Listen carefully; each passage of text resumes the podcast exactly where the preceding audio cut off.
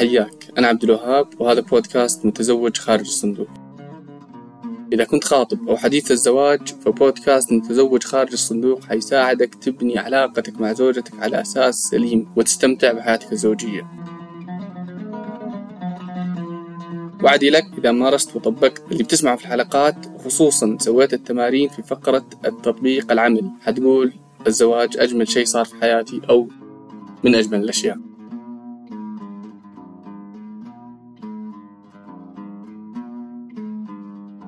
هذه الحلقة الثانية في البودكاست وهذه الحلقة الثانية من سلسلة حلقات كيف تتأكد أنه خطيبتك هي شريكتك المناسبة لك. في الحلقة الأولى تكلمنا عن الخطوط الحمراء وكيف تساعدك بشكل كبير في الاختيار الصحيح. في هذه الحلقة حنتكلم على القيم في الحياة ورؤيتك لحياتك وكيف تساعدك قيمك ورؤيتك لحياتك في اختيار شريكة الحياة المناسبة.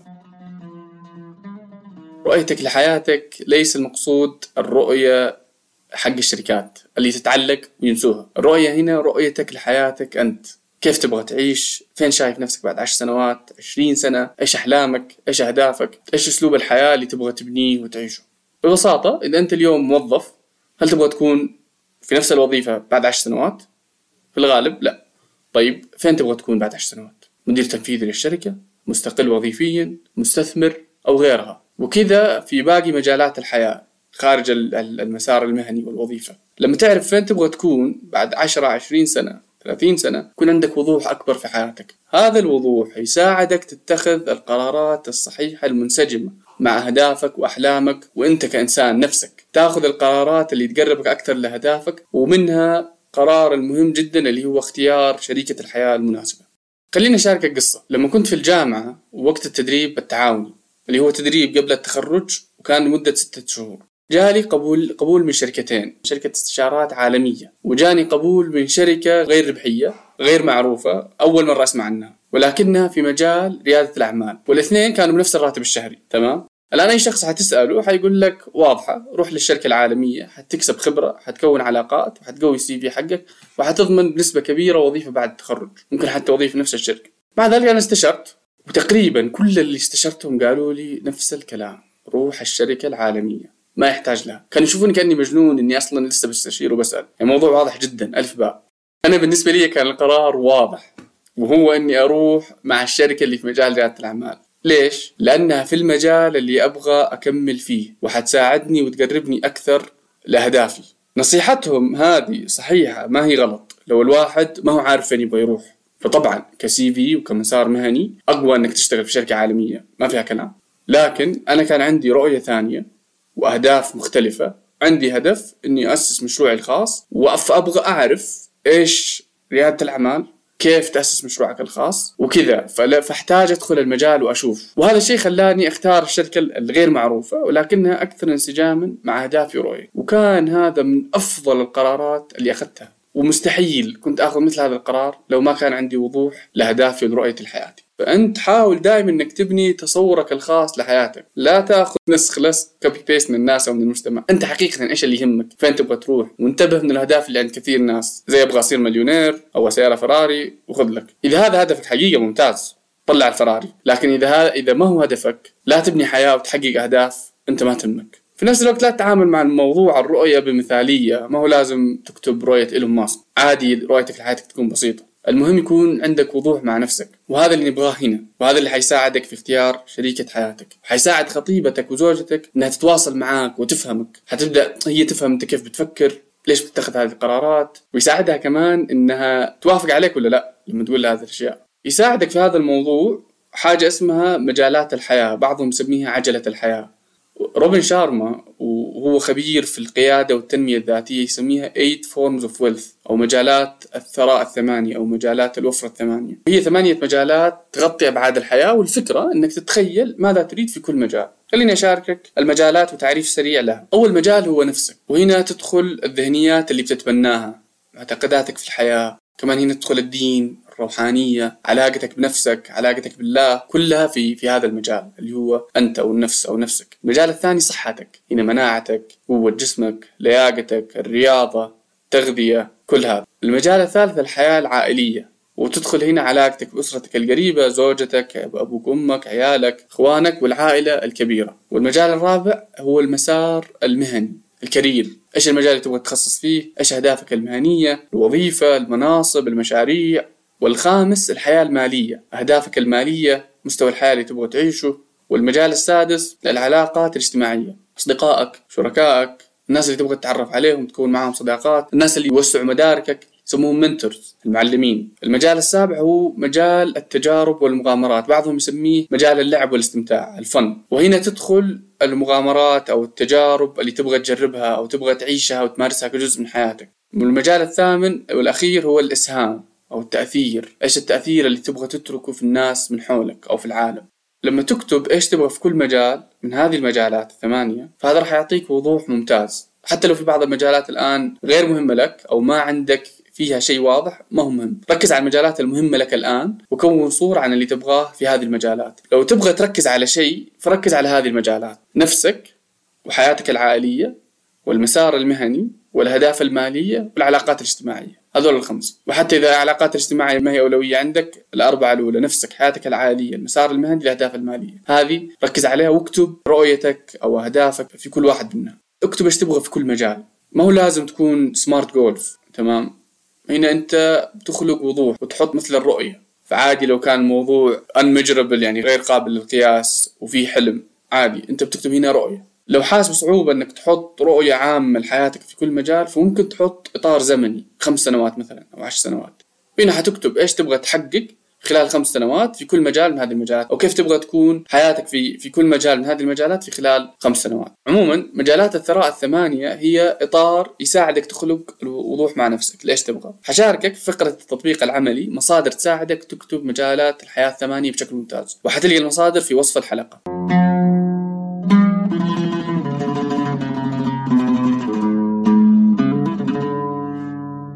الآن خلينا نقول إنك أنت كتبت الرؤية.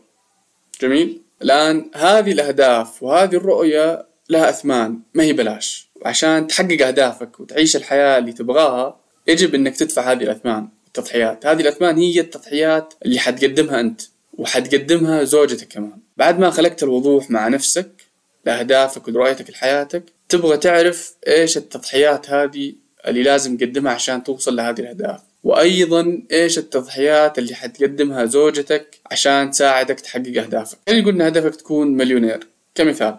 هذا هدف كبير وحيتطلب منك جهد كبير وتركيز لفترة طويلة في المسار المهني في الغالب. وحتتعلم وتحضر دورات وتطور نفسك خارج وقت الدوام وتروح تتعرف وتبني علاقات مع ناس حققوا هذا الهدف عشان تتعلم منهم وتزيد فرصك. تبني مشاريع واحد يفشل واحد ينجح وقصة. فهنا أنت حتقدم تضحيات علاقاتك مع أصدقائك حتخف وقتك مع عائلتك حيكون أقل زوجتك كمان حتصبر على هذا الشيء وحتتحملك وتتحمل الضغط اللي حتكون فيه وغيرها من التضحيات. وفي الحقيقة زوجتك وأسرتك ما يحتاجوا إنك تصير مليونير عشان يعيشوا حياة كريمة. فهذا هدفك ما هو هدفهم وهم حيضحوا معاك. وكذا أي هدف له تضحيات أنت حتقدمها وزوجتك حتقدمها معك ممكن كمان أسرتك والديك وأخوانك وأبنائك.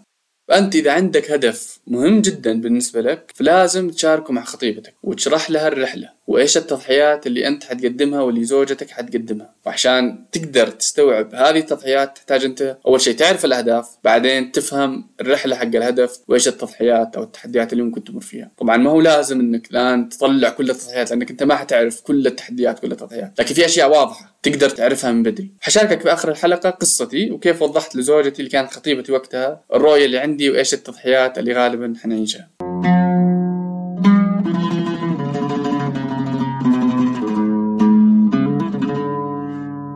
درجة أقوى من الرؤية هي القيم الشخصية الفاليوز القيم حتفيدك أكثر في اختيار شريكة حياتك. القيم ممكن نعرفها هي أهم المبادئ أو المعتقدات اللي أنت تشوفها مهمة جدا وتقيمها وتقدرها في الحياة وهي اللي أنت تعتمد عليها في اتخاذك للقرارات. رؤيتك هي مبنية على قيمك. كل ما كان عندك وضوح في القيم وتكون واعي بقيمك تبدأ تتخذ قرارات منسجمة معك ومع قيمك. حتى رؤيتك اللي تكونها تكونها بطريقة أكثر انسجاما معك وهذا الشيء يساعدك تكون أكثر هدوءا يكون عندك رضا أكبر. القيم هنا ليس المقصود فيها القيم الأخلاقية الصدق والأمانة وكذا. القيم هنا المقصود فيها أنت إيش تقيم في الحياة. وببساطة ببساطة إذا في شيء أعجبك أو أثر فيك إيجابيا وحركك من داخل فهو في الغالب حرك قيمة فيك. وكذلك إذا في شيء يزعجك ويخرجك من طورك باستمرار فهذا في الغالب بيستفز قيمة عندك. حكيني صديقي عمار عن والده رحمة الله عليه يقول لي كل ما كان يجي محتاج يبغى يتدين من والدي ووالدي وقتها ما عنده هذا المبلغ اللي يبغاه المحتاج يروح يتسلف المبلغ ويعطيه للمحتاج. وإحنا أهل عمار يقولوا له طيب يقدر يرجعها لك؟ هل هذا الشخص حيقدر يوم من الأيام يجمع مثل هذا المبلغ ويرجعه لك؟ يقول لهم ما هو مهم. طيب إيش اللي يخلي شخص يتخذ قرار غير منطقي ابدا مثل هذا؟ راح نفكر بالمنطق هذا تصرف غير منطقي ابدا. لكن لو جينا نشوف القيم تلقى إن والد عمار عنده قيمة التعاطف ومساعدة المحتاج مرتفعة وتحركه فهو يتخذ قراراته في الحياة بناء عليها. معرفة القيم هي رحلة وللأمانة ما هو شيء سهل إنك تعرف قيمك وتكون واعي فيها لكنها مهمة. وإنك تبدأ من الآن تكتب أهم خمسة قيم عندك خطوة ممتازة جدا. وكل ما تعرف نفسك أكثر حتعرف إيش من هذه القيم اللي كتبتها صحيح وإيش لا. وبالتالي تطور تطور قيمك ويرتفع فهمك لنفسك. والقيم ممكن تتغير مع الزمن لكن تغيرها ما هو سريع. القيم تتغير في الغالب لما الشخص ينتقل مرحلة عمرية لأخرى أو يأخذ دور جديد في حياته مثلا يصير أب. فغالبا قيمك هي هي ما تتغير كثير. حاول تعرف قيمك في الحياة مش المطلوب كل قيمك. إحنا نتكلم عن أهم خمسة ستة قيم عندك. مثلا العائلة ممكن تكون عندها قيمة أساسية. الشجاعة قيمة التطور والنمو قيمة الإبداع قيمة الانضباط قيمة العطاء قيمة. من أفضل الأشياء اللي تقدر تسويها من الآن عشان تبدأ تعرف قيمك هي أنك تراقب نفسك. متى بتلقى نفسك متحمس؟ متى تلقى نفسك منزعج ومستفز؟ مين الناس اللي تحب تكون معاهم؟ وليش؟ إيش النشاطات اللي بتسويها وتخليك مبسوط وفي حالة انسجام؟ إيش الأشياء اللي تفكر فيها باستمرار؟ إيش الأشياء اللي تخاف منها؟ مراقبتك لنفسك تخليك تفهم نفسك أكثر. وبالتالي تعرف أنت إيش تحب وإيش تكره وكذا. لما تراقب نفسك لا تحكم على نفسك. تخيل إنك بتراقب إنسان ثاني ما هو. ممكن تسمي نفسك حتى اسم ثاني. ياسين عبد الله خالد. وتبدأ تراقبه. تبغى كأنك تبغى تفهم. لا تحكم على نفسك. شوية شوية. شوية شوية على نفسك. ليش؟ لأنه الحكم حيخليك تركز على أشياء وتترك أشياء. حيدخل مشاعرك في الموضوع وما حتقدر تفهم نفسك بعمق. يلخبط الأمور. في نفس الوقت اللي أنت بتراقب فيه نفسك ممكن تطبق هذا التمرين على زوجتك أو خطيبتك أو أخوك أحد أصدقائك أو معارفك. وتبدأ تراقب كيف يفكر. كيف يتخذ قراراته إيش الأشياء اللي تستفزه نفس الشيء الأشياء اللي تحمسه وكذا. لما تراقب أحد ثاني اسهل لك. مع انه الهدف المراقبة السلبية عشان تعرف نقاط الضعف كيف تستغل الشخص. أنت هنا تبغى تقوي القدرة على المراقبة والتحليل عندك وتفهم. لما تفهم الناس يساعدك تفهم نفسك أكثر. خلينا نرجع للموضوع عن الخطوبة والزواج. معرفتك بقيمك ووضوح رؤيتك لحياتك حيخليك تعرف إذا خطيبتك مناسبة لك أو لا. منسجمة مع قيمك ولا لا. ولما تشاركها وتكلمها في الموضوع حتساعدها تعرف إذا أنت مناسب لها ولا لا.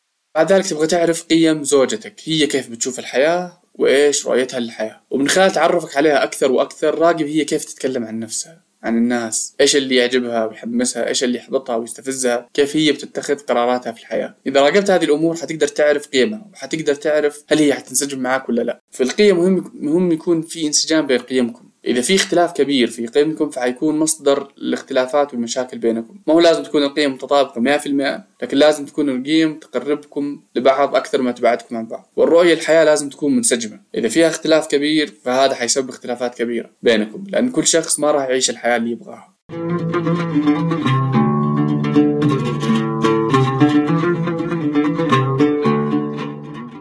خليني أشارك تجربتي في هذا الموضوع. أنا جزء من رؤيتي إني أكون مستقل ماليا ومستقل من الوظيفة وعندي قيمة الحرية وهي بالنسبة لي أعلى من المال. فأنا حريتي في وقتي وحريتي في المكان في التنقل يعني أعلى عندي من المال. وكمان بالنسبة لي يهمني لما أشتغل على شيء أشوف القيمة اللي بقدمها وبرضه هذا عندي أعلى من قيمة المال. المال مهم جدا وقوة لكن أنا عندي قيم أعلى من المال. فلما أتخذ قراراتي بتخذ قراراتي بناء عليها إذا حصل فيها تضاد.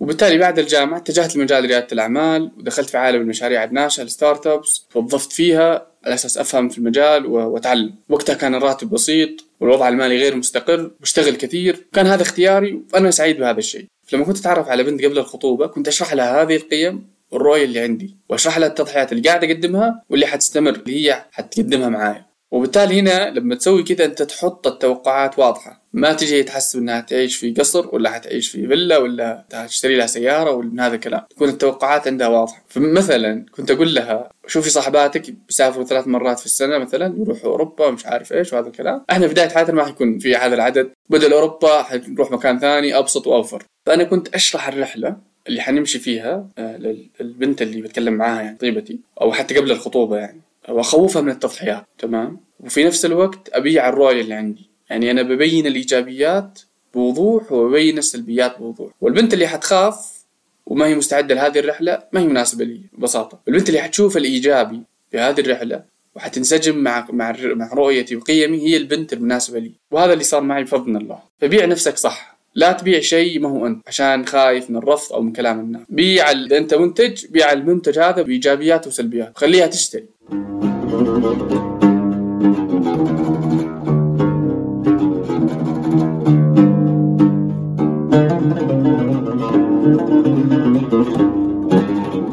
فقرة التطبيق العملي. الهدف من فقرة التطبيق العملي إني أشاركك أشياء عملية تسويها وتخلق لك نتائج. ما يكون الموضوع بس كلام.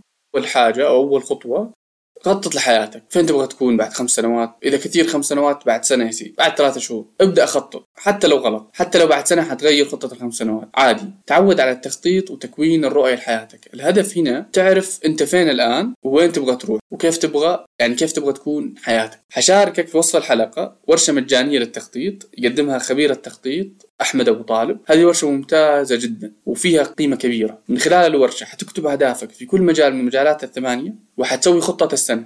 حتلقى رابط ورشة التخطيط في الوصف وفي معلومات الحلقة على موقع متزوج خارج الصندوق. التطبيق الثاني ابدأ طبق تمرين المراقبة. أعرف نفسك أكثر راقب نفسك أكثر. إيش اللي يعجبك؟ إيش اللي يستفزك؟ نفس الشيء راقب خطيبتك أو زوجك بعد ما تبدأ المراقبة بفترة اكتب قيمك أهم خمس قيم عندك. حتى لو ما أنت متأكد بالكامل اكتب اللي تشوفه الآن. لو هي ثلاثة واضحة معك اكتبها. كمل راقب نفسك. هل هذه قيمك حقيقة أو لا؟ إيش في كمان؟ قيم ثانية بتلاحظها. والقيم هنا بتكلم على أهم القيم مش مش كل القيم أهم القيم اللي عندك. التطبيق الرابع تكلم مع خطيبتك أو زوجتك. شارك معها رؤيتك وأهدافك. خليها تشاركك رؤيتها. وممكن تشارك معها هذه الحلقة. بعدها تتكلموا على القيم وتتكلموا على الرؤية. ختاما لما تكون عندك رؤية وأهداف تكون الحياة ممتعة. ويكون عندك شيء يخليك تكمل. كل ما تواجه تحدي تقاوم وتعافر وتستمر. مهم يكون بينكم انسجام في الرؤية وفي القيم. لو في اختلاف كبير فهذا حيكون مصدر للاختلافات بينكم. في نفس الوقت ما هو لازم يكون تطابق 100% المهم تكون القيم والرؤية تجمعكم أكثر مما تفرقكم. إذا استفدت من هذه الحلقة فسجل في البودكاست وفعل التنبيهات وشارك هذه الحلقة مع صديقك أو أخوك اللي ممكن يستفيد منها. وترى عاد تشاركها مع زوجتك أو خطيبتك. حتفرح. إذا في موضوع تبغاني أتكلم فيه تواصل معي على تويتر أو الإنستغرام على at out of box husband. وأشوفك في الحلقة القادمة. سلام.